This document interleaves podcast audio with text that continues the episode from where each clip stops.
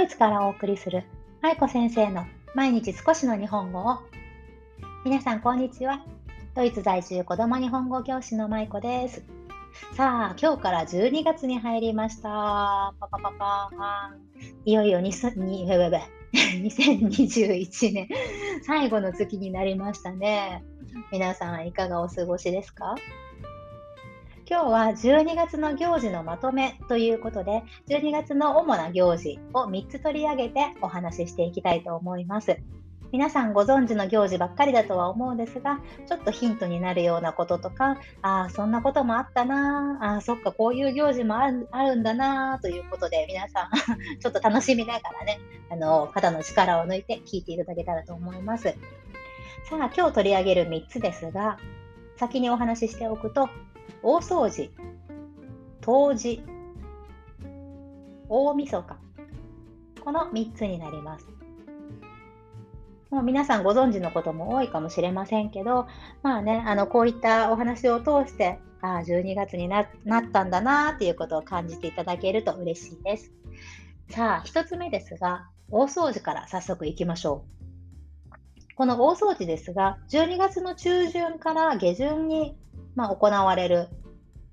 いつもの掃除よりもう少しこう手の込んだというかね時間をかけた掃除のことを言いますよね。12月にかかわらずいつでも大掃除してますっていう方ももしかしたらいらっしゃるかもしれませんけど、ねまあ、大掃除ですがね私は小学校の時に違う違う私が小学校で働いていた時によく冬休み前になるといつもやっていました。でまあ、子供たちと一緒にするんですけど、いつもは15分ぐらいなんですよね、あの清掃活動はね。で、まあ、学校にもよりますけど、その清掃活動を少し延長して、40分とか、まあ、1時間ぐらいかけてね、あの学級活動の時間として行ったりすることもありますね。で、その大掃除っていうのをずっと小学校で働いているときは、毎年子供たちと一緒にやっていました。ただこの日本のように学校の中で掃除をする時間があるっていうのはすごく世界的に見ても珍しいことなんだそうです。先日息子と一緒に息子と夫と一緒にドイツ語の絵本を読んでいたんですね。読んでいたのは夫で私と息子が聞いていたんですがその中でもね日本の学校には掃除の時間があって珍しいっていうふうにね書かれていました面白いですよねなんかドイツの本に登場するんだと思って。ちなみにあの読んだ絵本は、すいません、あのドイツの方向けなんですけど、ビゾビビゾウェスハルプバホムっていうあのラーベンスブルカーという会社があるんですけど、そちらの本から出て、本ではない、そちらの会社から出ているシリーズの絵本で、えー、子供の学校生活を描いたものがあるんですね。その中から、その中で書かれていました。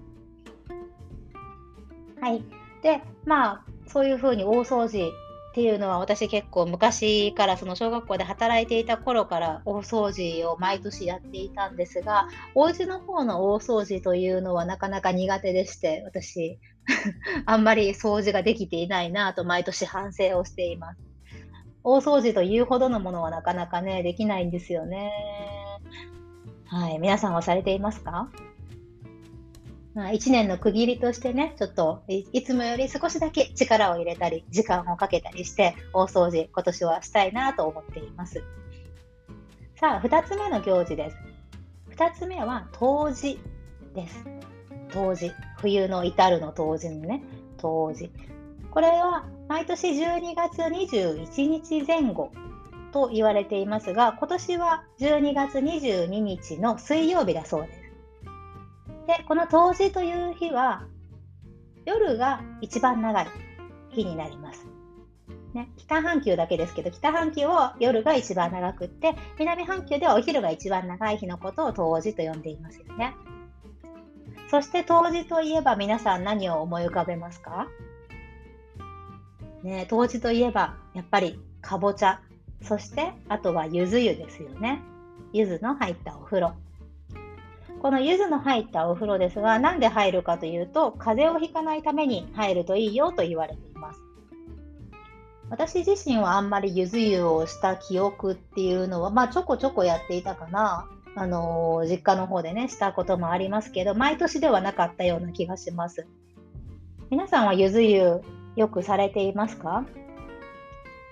海外だとなかなかね、ゆずが手に入らないので、ゆず湯をすることも難しいと思うんですが、皆さんどうされてるのかな？ちょっと気になりますが、ゆず湯されてる方いらっしゃったらぜひ教えてください。それからかぼちゃですね。かぼちゃがそもそも冬至の日の食べ物なのって何でかご存知ですか？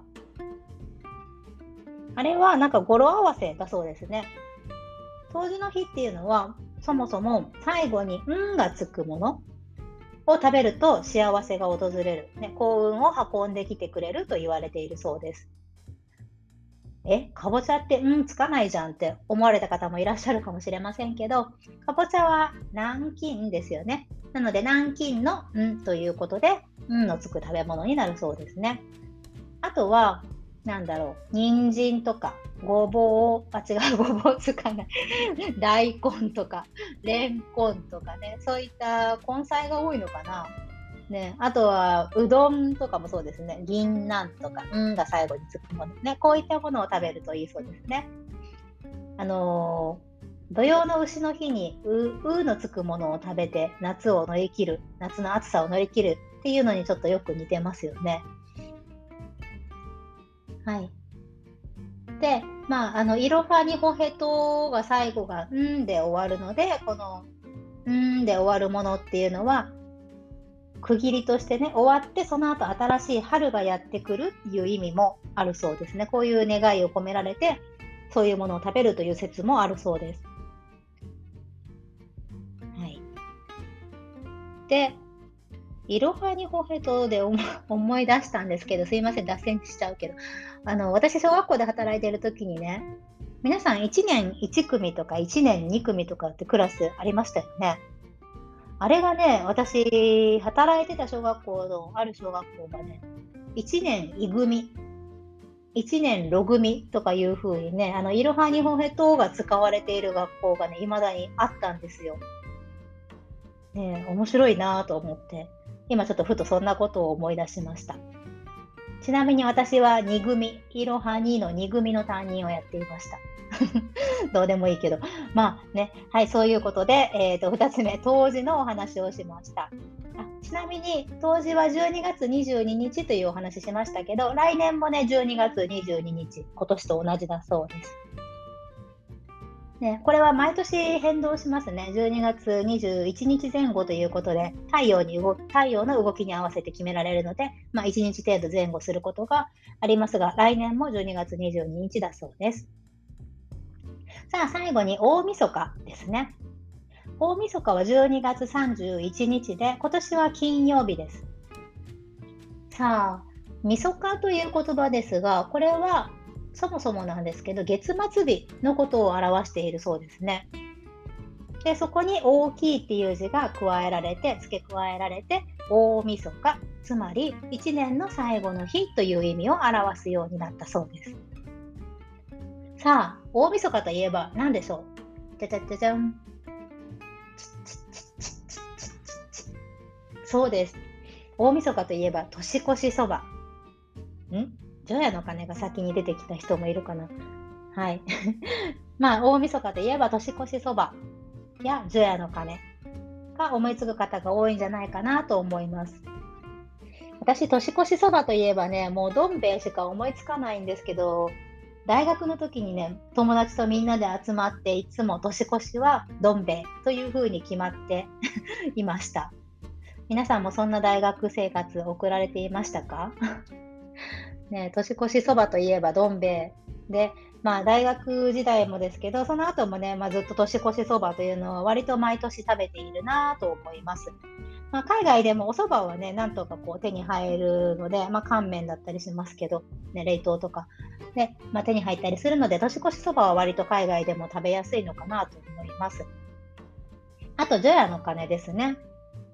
日付が変わる12時前後を挟んで行われるあの除夜の鐘ですけど人間の煩悩怒りとか妬みとか、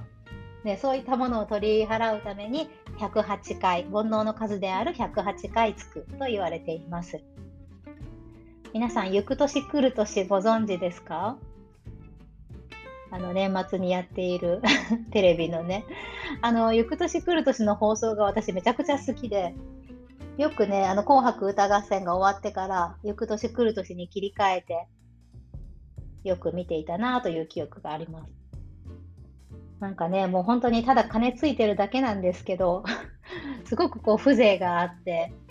なんだろうな、1年の終わりだなっていうのを感じる、すごくこう静寂の中での空間というかね、あれがとっても好きでした。まあ今年はあれって YouTube とかで見れるのかな？わかんないんですけど、オンラインでなんか、あの、多分 YouTube で誰かがアップしてくれたりするのかな？そういう形で見れたらいいなと思うんですけどね。ねはい。そんなわけで大晦日のお話でした。まあ他にも12月の行事というのは、お歳暮があったりとか、あと、針供養もありますよね。あと、クリスマスもありますし、紅白歌合戦ね、さっきお話ししてたけど、もありますし、まあ、いろいろと12月ってあると思うんですよね。で、まあ、日本でいない分、なかなか日本の行事っていうものをするのはちょっと難しかったりもするんですけど、まあ、できる範囲でやっていきたいなと思っています。12月もね、なんだかんだであっという間で終わっあっという間に終わっちゃって、ああ、もう2022年になったね、なんていうことをね、きっとすぐに 言ってるような気がしますけど、まあ、12月最後のラスト1ヶ月も皆さんが健康で過ごせますようにお祈りしています。私も体調に気をつけて、ね、家族と楽しく過ごしていきたいなと思います。ということで、ラスト1ヶ月、頑張っていきましょう。さあ、そんなわけで今日は12月の行事のまとめということでお話をさせていただきました。今日も最後までお聴きいただきありがとうございました。舞子先生の毎日少しの日本語を引き続き一緒に頑張っていきましょう。ほなまたね。